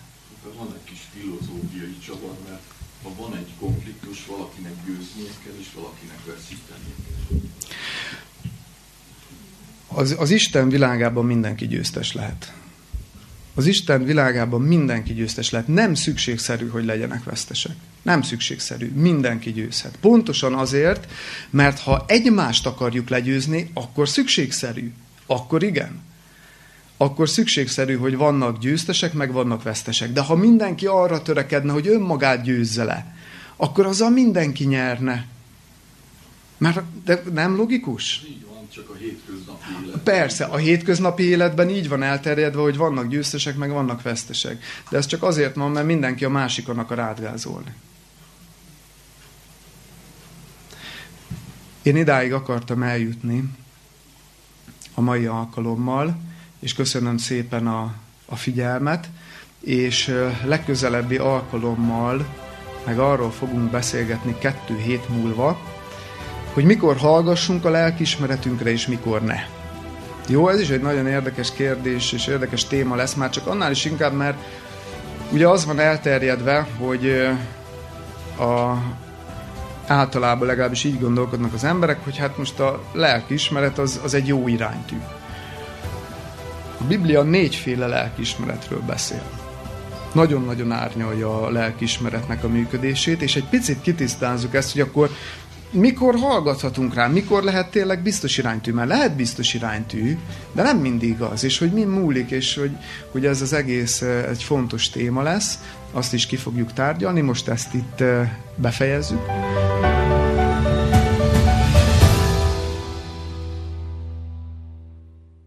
Picikét független, vagyis nem egészen, csak hogy ugye a harmadik Hősi könyvében vett idézetben a harmadik bűn volt ide gyilkosság. A második az utal, vagy a második az utálatosság. Azon mit ért vagy? Hm. Mert az első a hitetlen, tehát a gyávaság, utána jön a hitetlenség, és, és az utálatosság. Mindjárt mondom, hogy mit ért utálatosság alatt igen, és utálatosoknak, és gyilkosoknak. Mózes 5. könyve, Mózes 5. könyve, mindjárt keresem az ige helyet, 18. fejezetének a 9-től a 10 kettedik versig olvasom. Tehát Mózes 5. könyve 18, 9-től 12-ig. Mikor te bemész arra a földre, amelyet az Úr, a te Istened ad neked, ne tanulj cselekedni azoknak a népeknek utálatosságai szerint. És akkor most elkezdi felsorolni, hogy mi az az utálatosság. Ne találtassék te közötted, aki az ő fiát vagy leányát átvigye a tűzön, se jövendőmondó, se igéző, se jegymagyarázó, se varázsló, se bűbájos, se ördöngősöktől tudakozó, se titokfejtő, se halott idéző, mert mind utálja az Úr, aki ezeket műveli, és ez ilyen utálatosságokért űzi ki őket az Úr, a te Istened előled. Tehát ezekre a bálvány, imádó és pogány ritusokra, szertartásokra, érti a Biblia, amikor utálatosságról beszél. Ha ezt modern, mai környezetre vetítjük le, akkor a spiritizmusnak minden válfaját ide sorolhatjuk, a különböző ezotérikus dolgokat, asztrológia, stb. stb. stb. Tehát ezek, ezek mind, mind utálatosságok az Isten szemében. Ezt nevezi a Biblia utálatosságnak. Nem véletlenül mondja, hogy emiatt űzi ki őket az Isten előled. Ezért mehetett be a zsidó nép, mert volt 400 évük a megtérésre ezeknek a népeknek, de nem tértek meg ezekből a pogány szokásokból, pedig alkalmuk volt találkozni az élő Istennek az ismeretével, de ez nem hatott rájuk, csak nagyon-nagyon kevesekre. Ott van például mondjuk Ráhábnak az esete, ugye a Jerikó ostrománál. Pánikbetegség az is egy igazából egy félelem vagy gyávosság. Pánikbetegséget, tehát ilyen értelemben, mint betegség azért nem, nem a gyávaság kategóriába sorolnám, ez a félelemnek egy megnyilvánulási formája, ami már testi betegségként diagnosztizálható. De ez, ez, ez azért nem nevezném gyávaságnak, mert mert a gyávaságról ugye azt állapítottuk meg, hogy az egy döntés. Az egy döntés. A pánikbetegség a mai világban, meg aztán pláne, amikor annyira sűrűsödik, az idegrendszere az embernek már nagyon legyengül. Tehát, hogy, hogy nem mindig tehet arról az ember, hogy egy ilyen kialakul. Ezért nem nevezném gyávaságnak. Gyávaságról mindig tehet az ember. Tehát ott, ott az mindig egy tudatos döntést, egy választást feltételez. Ezért inkább a félelemnek, egy szorongásnak egy fajtája. Eszembe kell nézni Persze a gyógyulás módja az, az ugyanúgy a bizalom meg a hit. Igen, természetesen. Igen. Igen, igen. Hát ennél azért bonyolultabb egy pánikbetegségnek a gyógyulása, mint hogy szembenézek vele és elmúlik. Ennél azért ez bonyolultabb. De, de, de, de a, a hit és a bizalom az, ami, ami gyógyítja. Nekem van egy olyan ismerős, aki pánikbeteg volt, hívő ember, és neki például egy túlterheltségből fakadt egy pánikbetegsége. Egyszerűen az idegrendszere nem bírt azt a megfeszített munkát, amit végzett, és azt mesélte el, hogy rengeteget imádkozott, mert nem tudott más tenni, mert különben rettegett és félt, és ott volt a pánikroham, és, és ahogy jött a pánikroham, akkor, akkor letérdelt imádkozni. És mondta, hogy fél egy órákat imádkozott egy, egyszerre, és az úgy rendbe rakta, de nagyjából olyan 20 percig.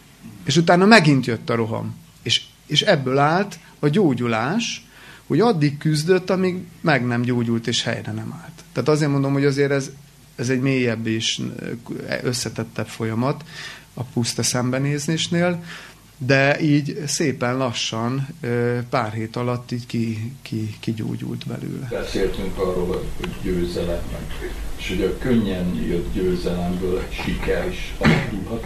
A siker az tönkre is teheti az embert, meg jó értelemben is befolyásolhatja.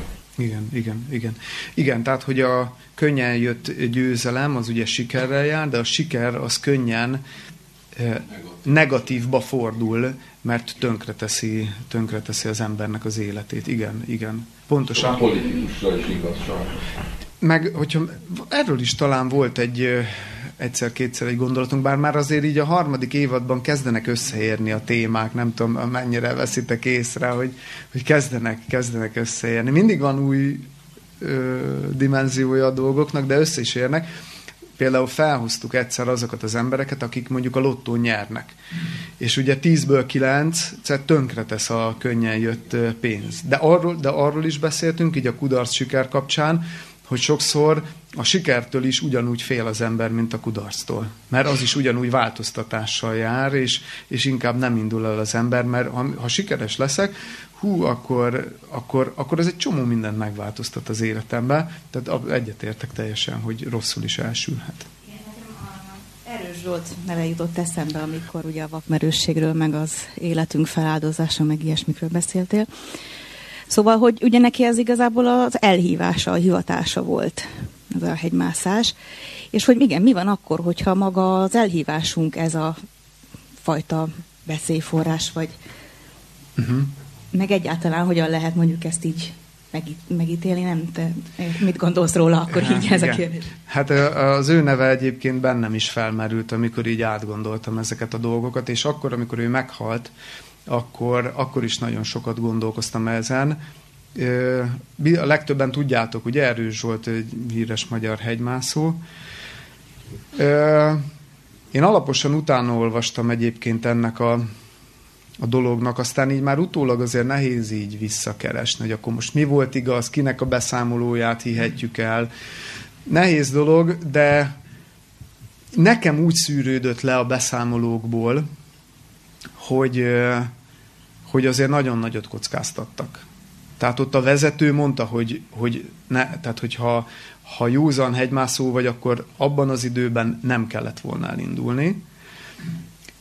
És most mindezeket úgy mondom, hogy az embert nem, nem ítélem el, mert, mert, mert nem ítélhetem el, mert nem látom a teljes körülményét, hogy, hogy ő benne mi, mi játszódott le, mi zajlott le benne, ezeket én nem tudom. Egyet tudok, hogy én nem tettem volna én nem tettem volna. Magát a cselekedetet én kockázatnak, túlságosan kockázatosnak és túlságosan vakmerőnek ö, ö, vélem, úgy, hogy ugye ott volt közben a két gyerek, gyerkőce és a felesége. Én, én nem tettem volna.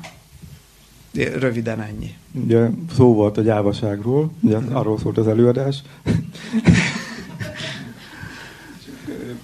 és ugye a megoldás.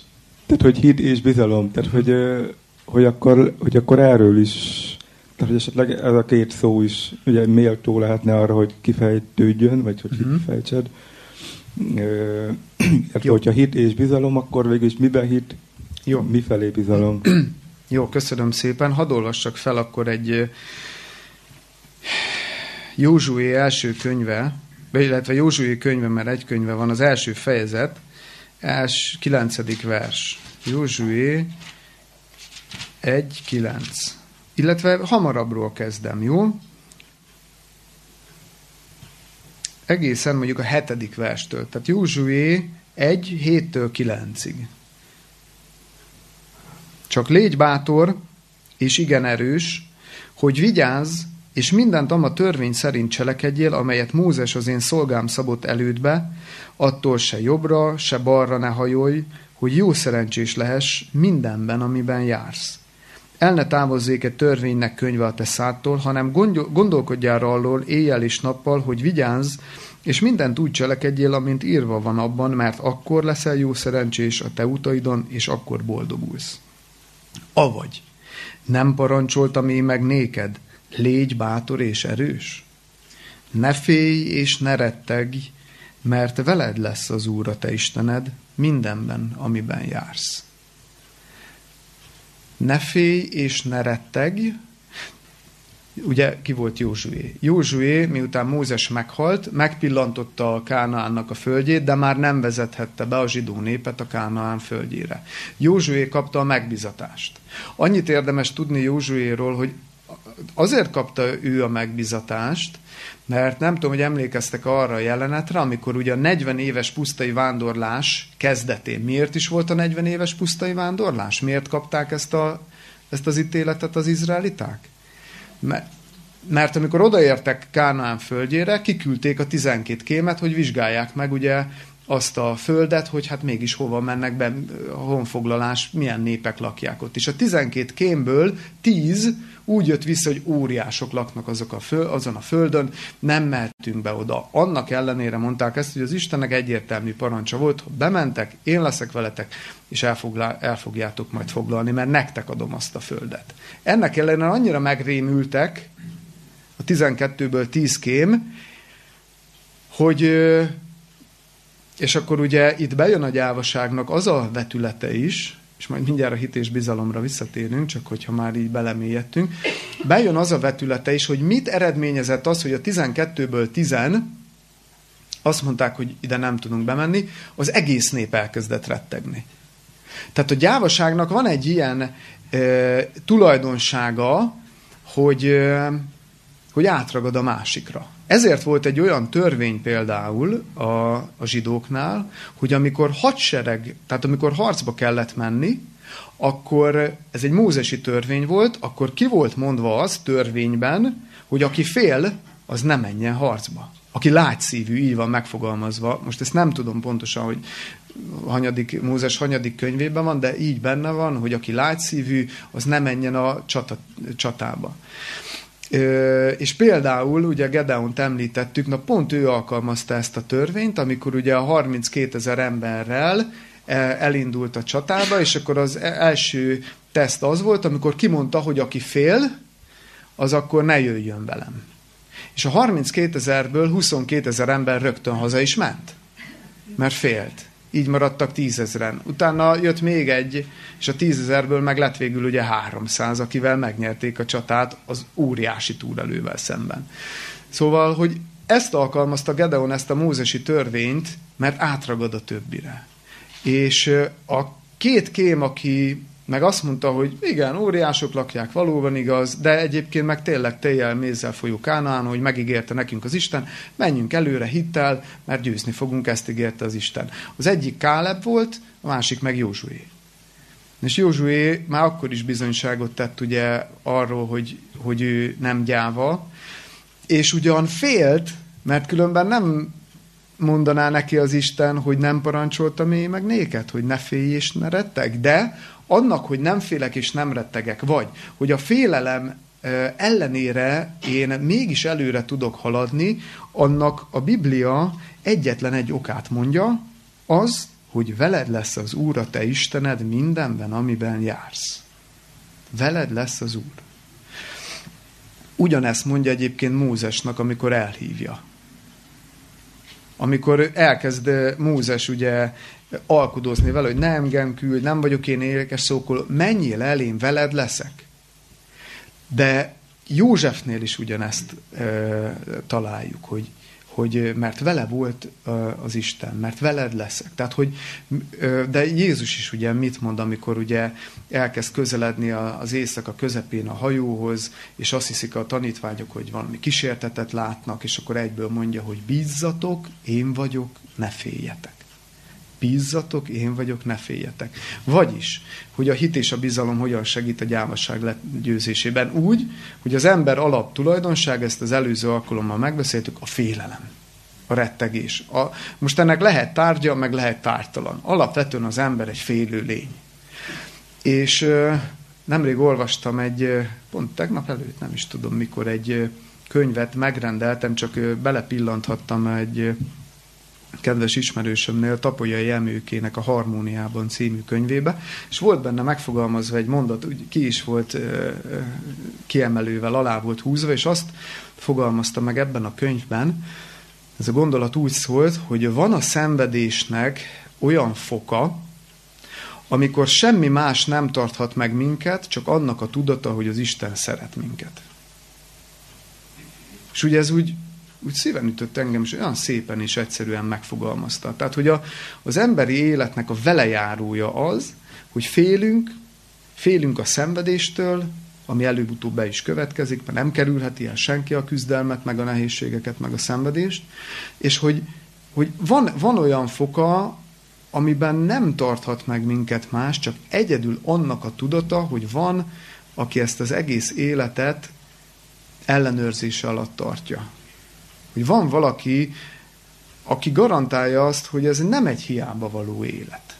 Hogy lesz valami eredménye annak, hogy én élek, és hogy nem csak 50, 60, 70, legfeljebb 80 év, és utána elmúlunk, és nincsen semmi, hanem aki feltárta előttünk, hogy nem erre az életre teremtett minket, ez egy idélleges állapot, és aki vállalja vele a küzdelmet, hitben belekapaszkodik, az szépen elkezd megszűnni a félelemtől és a gyávaságtól. De ez csak ebben a bizalomnak a jegyében képzelhető el.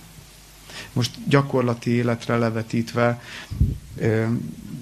nagyon friss élményekről tudok beszámolni. Ugye egy hónap múlva születik meg az első gyermekünk, olyan ismeretlen terület ez, amitől persze, hogy félek. Hát mindenki elmondja, hogy ne félj, jó apa leszel, meg nagy öröm, meg igen, lesznek nehézségek, de nagyobb lesz az öröm, és mindenki elmondja, akinek van gyereke, de nekem még nem volt. Nem, nem tudom, hogy mennyit kell majd éjszakázni, attól is félek, nehezen viselem. Félek, változtatással jár. Az egész életem fenekestől felfordul, teljesen más élethelyzetre kell berendezkedni, félek tőle. De minden nap nem, nem indulok el úgy egy nap, hogy ne ö, tenném le ezt az egészet az Isten kezébe, és mondanám neki azt, hogy de jó, hogy nem egyedül kell vállalnom ennek a felelősségét, mert be, én beleőrülnék, hogyha egyedül kéne ezt vállalnom. Nem tudnám, mert, mert megpróbálnám a félelmeimet elnyomni, vagy valami, valahogy a feszültséget megpróbálnám kezelni, de én azt találtam, hogy az a legjobb módja ennek, hogyha, hogyha ha, ha rábízom ezt az Istenre. És ennek a tudata egyszerűen ez egy ilyen, ez egy ilyen gyakorlati, kézzel fogható érzés, hogy ott van, és nem, nem egyedül kell hordoznom, hanem valaki, valaki sokkal több felelősséget vállal ebben az Isten, és nekem egy pici adatot, és azt kell hordoznom, de az sem egyedül. Ennek a tudata, ennek az érzése. Persze van olyan, amikor meg nem jön az érzés, hanem a bizalomnak abban kell megnyilvánulni, hogy minden körülmény és minden érzésem ellenére is de az sem vakhit, mert akkor felidézem, hogy de itt, meg itt, meg itt, meg itt, meg itt, és akkor az úgy elűzi.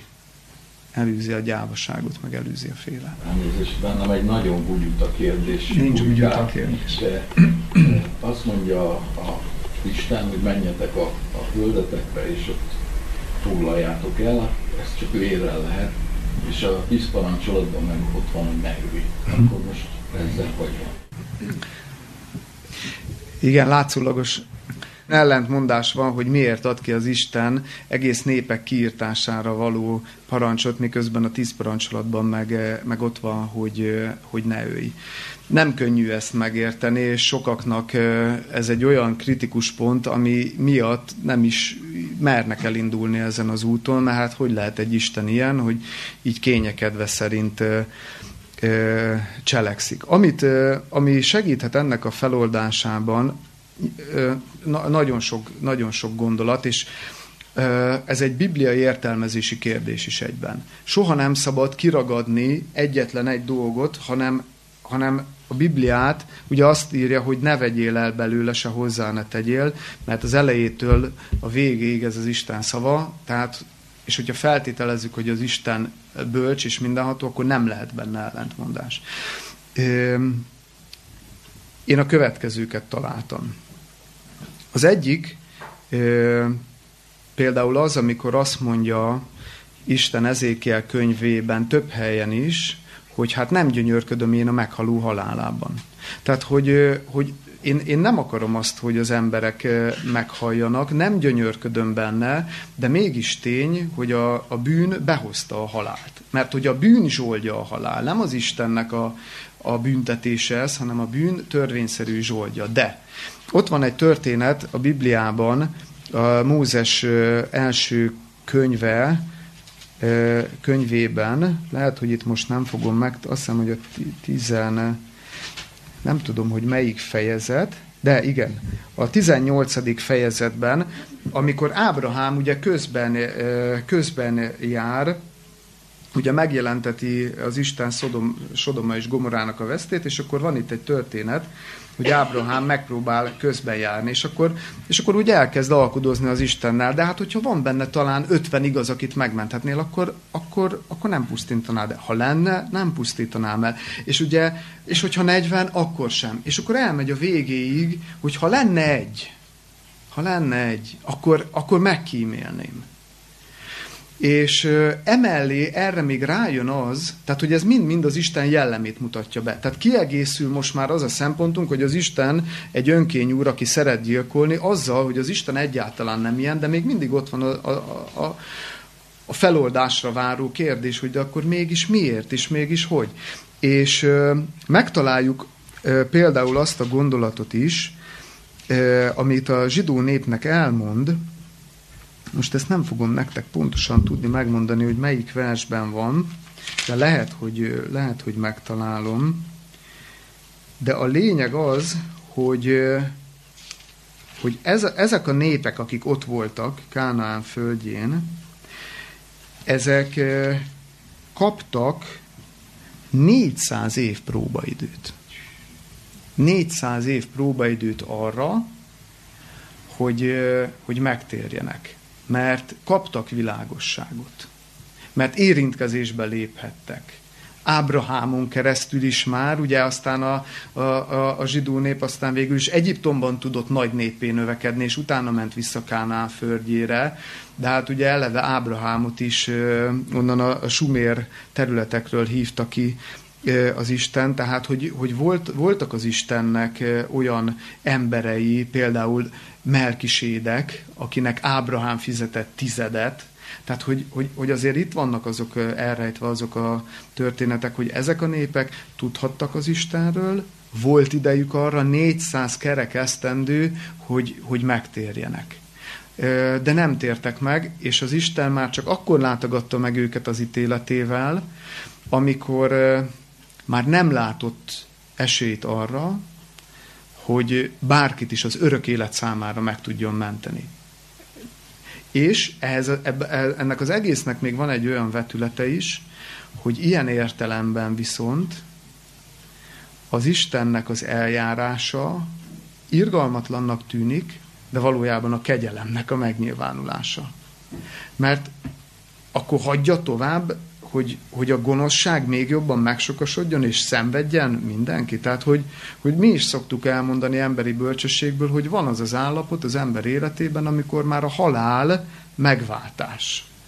Leginkább akkor használjuk ezt, amikor ugye már, már, már nem tud emberi életet élni, az a valaki ágyhoz van kötve, idős, esetleg már ugye demencia, meg mindenféle, hogy, hogy, hogy akkor már minek, és olyankor már mi is azt mondjuk, hogy a halál megváltás. Na most az Isten, aki minden szívbe belelát, és látja, hogy itt ebbe a környezetbe annyira elfertőződött, és elsok, megsokosodott a bűn, hogy már nem, nem tud a jó kifejlődni. És akkor ezeknél a népeknél ez volt a kegyelemnek a megnyilvánulása, hogy, hogy akkor ki kell, ki, kiírtási parancsot kiadta, de hogy nem gyönyörködik ebben, az sok mindenből kiderül, nem csak azért, mert úgy le van írva ez egy igébe, hogy nem gyönyörködöm a meghaló halálában.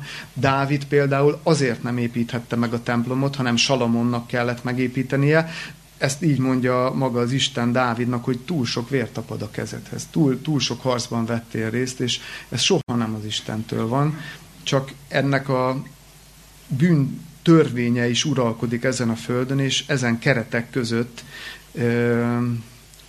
próbálja terelni az Isten az emberi történelmet a végkifejlet felé. Sok, nagyon sok mélysége van még ennek a dolognak, hirtelen ezek, ezek jutottak eszembe. Ide kapcsolnék ez a harcos dologhoz, hogy beszéltünk félelem, bátorságok, merőség, hogy ö, ugye mondta az Isten nekik, hogy akkor menjenek be a mhm. földjére, harcoljanak, stb.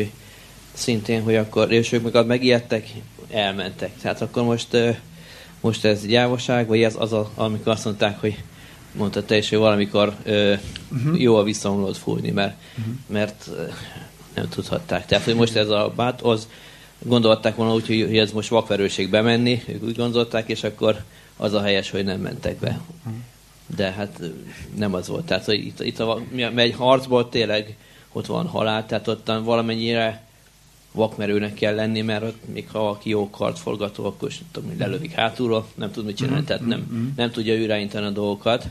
Kicsit olyan, mint aki szaltózott azon a igen, háztetőn. Igen. Tehát uh-huh.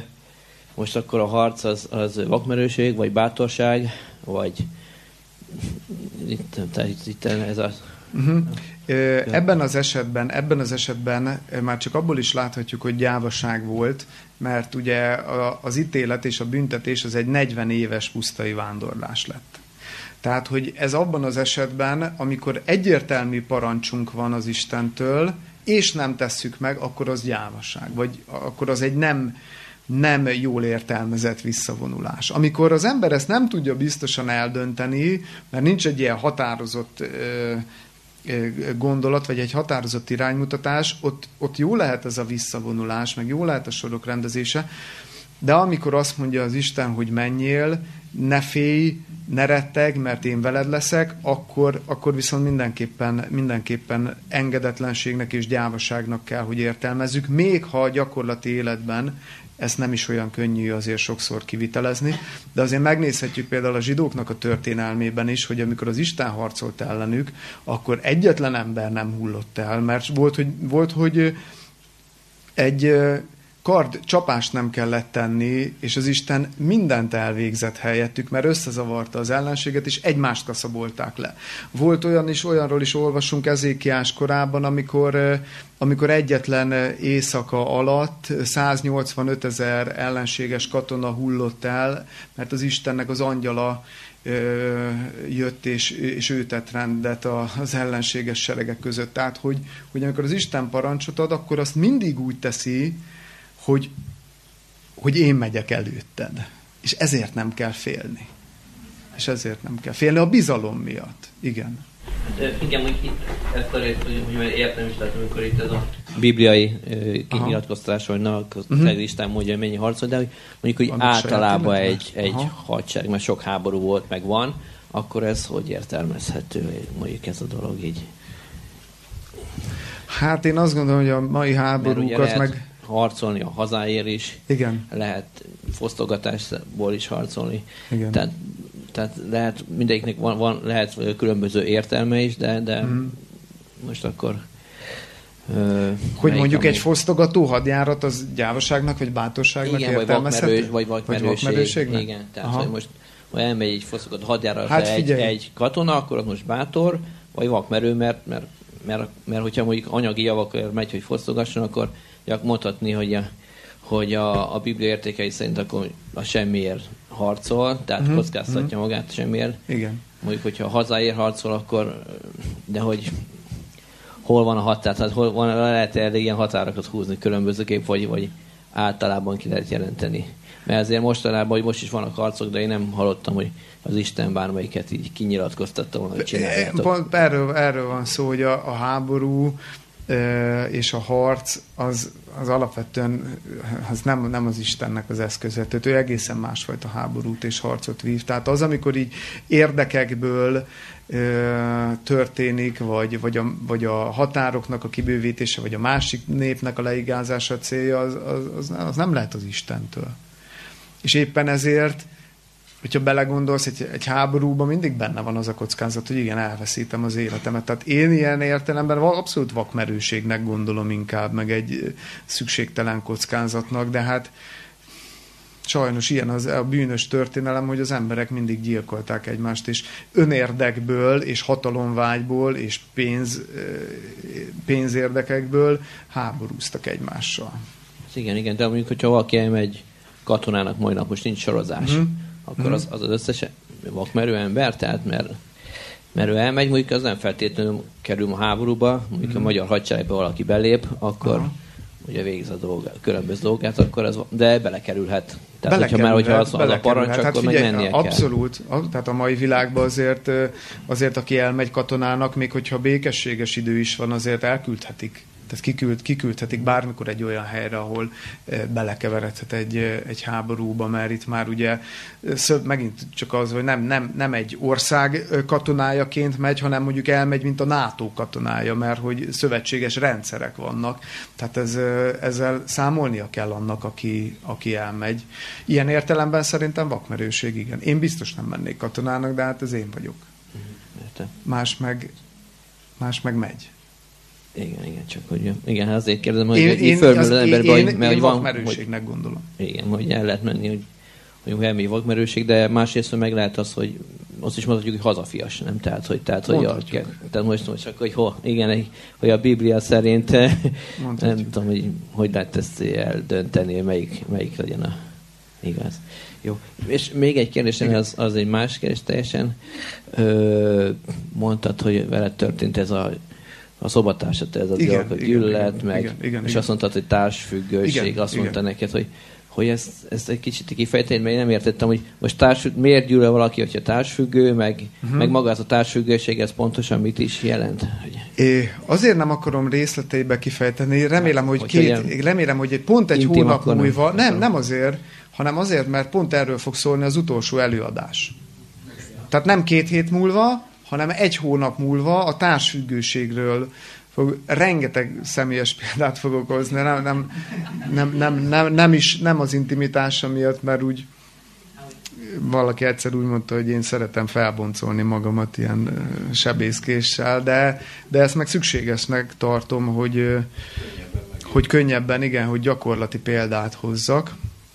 Szóval erről, erről részletesen egy egész előadás keretében fogok majd, fogok majd beszélni. Hogy miért gyűlöli meg előbb-utóbb egy társfüggő a másikat, és hogy egyáltalán mi a társfüggés. Mert ez, ez mindannyiunkat érintő probléma. Nekem az jutott eszembe, mikor szó volt arról, hogy a, a gyávaságnak a legyőzése igazából, hogy magunkkal szembenézünk, és hogy arra gondoltam, hogy ezen az úton milyen nehézségek vannak. Például mi van akkor, hogyha szembe akarunk nézni magunkkal, de nem látunk ott semmit igazából. Tehát keressük azt, hogy mi az, ami, ami nem jó, de valahogy úgy a, a tudat alattink úgy játszik, hogy, hogy, hogy azt úgy ne lássuk. Vagy a másik az, amikor mondjuk túl szigorúan csináljuk ezt, és aztán egy idő után elmegy tőle a kedvünk. Mm. Vagy amikor meg lehet-e ilyet csinálni, hogy mondjuk túl túl engedékenyek vagyunk magunkkal, és mm-hmm. akkor úgy, úgymond valahol, hogy el akarjuk fogadni magunkat, de közben meg, meg akkor igazából nem érzünk motivációt arra, mm. hogy változtassunk. Nagyon jó a kérdés. Nagyon jó a kérdés. Sokat idézem Jeremiás 10.24-et. Jeremiás könyve 10. fejezet 24. verse. Amikor azt mondja Jeremiás, hogy fenyíts meg engem, Uram, de mértékkel, nem haragodban, hogy szét nem orzsolj engem. Ez egy olyan kérés, ami, ami a bizalomnak a jegyében születhet egyedül. Mert ki az az, már bocsánat, hogy így fogalmazom, de hogy ki az az őrült, aki kéri a fenyítéket? Ki szeret fenyíték alatt lenni? És hogy mi számít az ember életében fenyítéknek? Sok minden, de többek között az is, hogy felismerek egy-egy hibámat. Mert az, az fáj. Amikor jelenések könyve harmadik fejezet 19. versében azt mondja az Isten, hogy akiket én szeretek, megfeddem és megfenyítem. Na itt értjük meg, hogy a feddés és a fenyítés az rokon fogalmak. De hogy azért teszi ezt az Isten, hogy nem, pont azért, hogy nem maradjak tudatlanságban az állapotomat illetően. Se ne legyek túl engedékeny, se ne legyek túl szigorú magammal, hanem valahol találjam meg, hogy haladjak előre a, a tévedéseim, hibáim, bűneim, rossz jellemtulajdonságaim feltérképezésében, de soha ne essek egyik végletbe se, hogy ne menjen el tőle a kedvem, vagy éppen ne nyugtassam meg magamat, hogy ezt nem kell folytatni. Egy gyakorlati dolgot tudok csak ehhez hozzátenni, mert ez az alapelv, de hogy a gyakorlatban ezt hogyan kivitelezzük. Nekem egyetlen egy ö, dolog vált be, de az nagyon, mégpedig a végletektől mi óv meg. Engem az óv meg a végletektől, hogy mindig hozzáteszem, hogy hogy olyan hibámat hozzon fel az Isten, imádságban mindig azt kérem, hogy olyan hibámat hozzon fel az Isten, amit jónak lát, akkor, amikor jónak látja, és úgy, ahogyan jónak látja.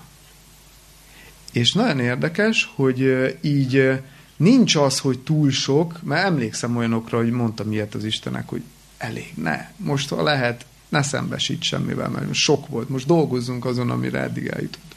De amióta én így kérem, és rábízom azt is, hogy most nem én tudom, nem, azt se tudom, mi van bennem. Rábízom, hogy ő mutassa meg, mi a legfontosabb, mivel akar, és mivel tud most szembesíteni, mert én azt se tudom, hogy mivel tudok szembesülni. Lehet, hogy azt hiszem, hogy tudok már szembesülni a gyávaságommal, és kiderül, hogy nem. Én ezt nem tudom. Én ezt is úgy, ahogy van a bizalom jegyében, átadom az Istennek, és ennyit mondok. És azóta azt tapasztalom, hogy nem marad abba a folyamat, mindig van valami, vagy ugyanaz visszajön, de még mélyebb értelmét látom meg, és még jobban meglátom, hogy hűha, ez ennyire át vagyok szőve vele? I- ilyen, ilyen durván? Én azt hittem, ezen már túl vagyok, és aztán leleplez. Egyszerűen az Isten lelke megvilágítja, és leleplezi, és ezt olyan profi módon tudja tenni az Isten, hogy a legkevésbé fáj. Tehát mi egymást nem tudjuk úgy megfeddeni, ahogy kellene, mert vagy túl szigorúak leszünk, és, és egyből meghátrál a másik, vagy túl engedékenyek leszünk, és akkor meg nem fejlődik, és akkor benne hagyjuk egy rossz dolgába. De az Isten úgy tudja ezt tenni, ahogyan senki, és olyan szépen, hogy nem mondom, hogy nem fáj, de egyre kevésbé fáj, és, és tompítja, mert rájössz, hogy csak azokkal teszi így, akiket szeret. Szóval ez szerintem nagyon bátorító. Két hét múlva folytatjuk a lelkismerettel, és akinek van kedve, a váltó heteken, ugye Biblia kört tartunk, ott a jelenések könyve a téma, úgyhogy a hét levélnél tartunk, és az is szerdán 6 órakor lesz. Azon általában egy 6 7 8 10 szoktunk összejönni, de arra is szeretettel várunk mindenkit. Köszönöm szépen, és szép estét, és épségben érkezzetek haza.